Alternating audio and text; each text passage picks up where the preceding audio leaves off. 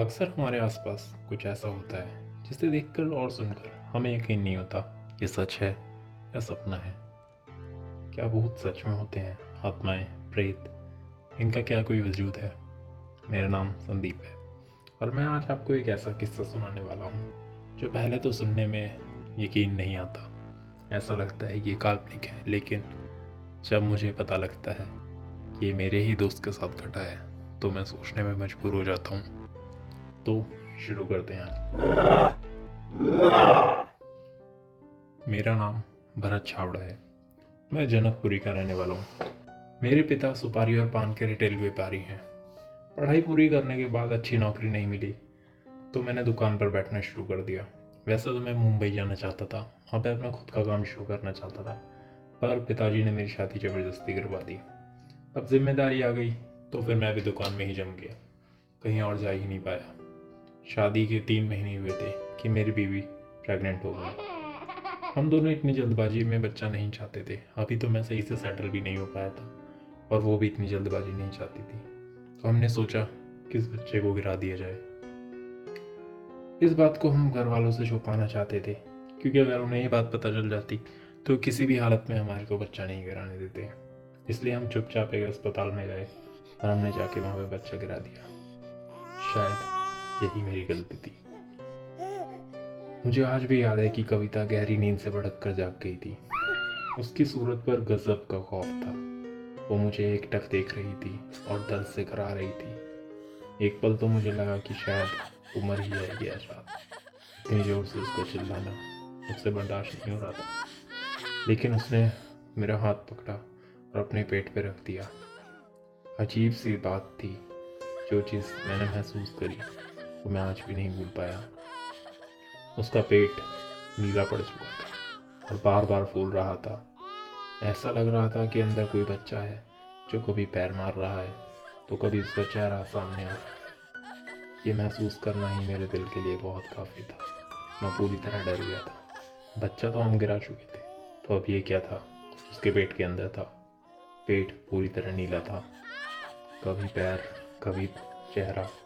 बार बार सामने आ रहे थे। मैं डर गया था, बहुत ज़्यादा। एकदम पूरी तरह। मैं समझ नहीं पा रहा था कि हो क्या रहा है। धीरे धीरे ये घटनाएँ बार बार होती रहीं। दिन में ठीक रहता और रात में फिर से यही सब शुरू हो जाता। हर रात उसके पेट पे कुछ ना कुछ आकृतियाँ। कभी पैर, कभी हाथ, कभी चेहरा। और धीरे धीरे उसकी तबीयत खराब होने लगी।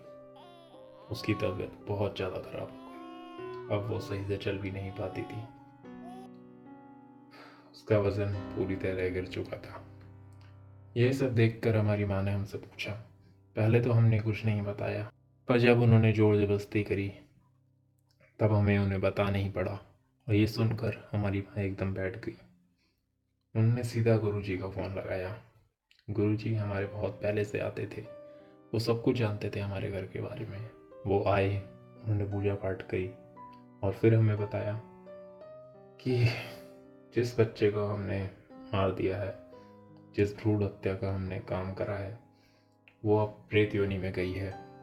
बहुत हज़ार साल बाद उसे शरीर मिलने वाला था, मनुष्य का, पर हमारी वजह से अब वो पैदा नहीं हो पाई और उसको दोबारा हज़ारों सालों तक भटकना पड़ेगा, जिसकी वजह से वो प्रेत योनि में गई है। माँ ने गुरु जी से पूछा, क्या कोई उपाय है? कुछ है? तो गुरु जी ने साफ़ शब्दों में बोल दिया, मैं जन्म बच्चों की हत्यारों की मदद नहीं करता। वह इतना बोले और वापस लौट गए। अभी सिर्फ़ एक ही हफ़्ता हुआ था। कविता, मेरी बीवी।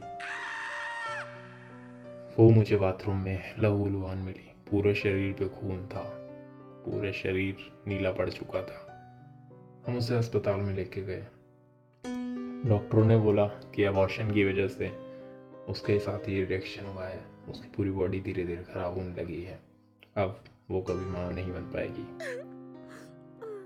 मुझे और कविता दोनों को ही पता था कि हमने क्या करा है और किस बात की हमें सजा मिल रही है। करीबन एक साल तक मेरी बीवी बीमार रही, बहुत ज़्यादा बीमार रही और उसके बाद उसके पिताजी आके उसे अपने घर ले गए कि शायद वहाँ पे वो ठीक हो जाए। मुझे आज भी रात है, जिस रात वो गई थी, उसी रात। मेरे को अजीब अजीब सी आवाज़ें सुनाई दे रही थी। ऐसा लग रहा था कोई छोटा बच्चा चीख रहा है, कोई रो रहा है, ऐसी आवाज़ें। मैं एकदम से जग कर उठ गया और मैंने देखा, मेरे सामने एक छोटा सा बच्चा, जो भी पैदा भी नहीं हुआ है, वो हवा में उड़ रहा है। उसका आकार बहुत बड़ा था।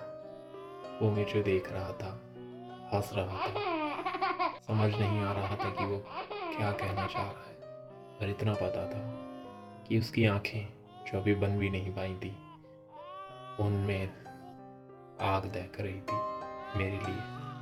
उसे नफरत थी मेरे से, मुझे मारना चाहता था। मैं डर गया पूरी तरह। मैं धीरे से अपने कमरे से बाहर निकला। और नीचे की तरफ़ जाने की कोशिश करी और जीनों पर लड़खड़ा कर गिर गया।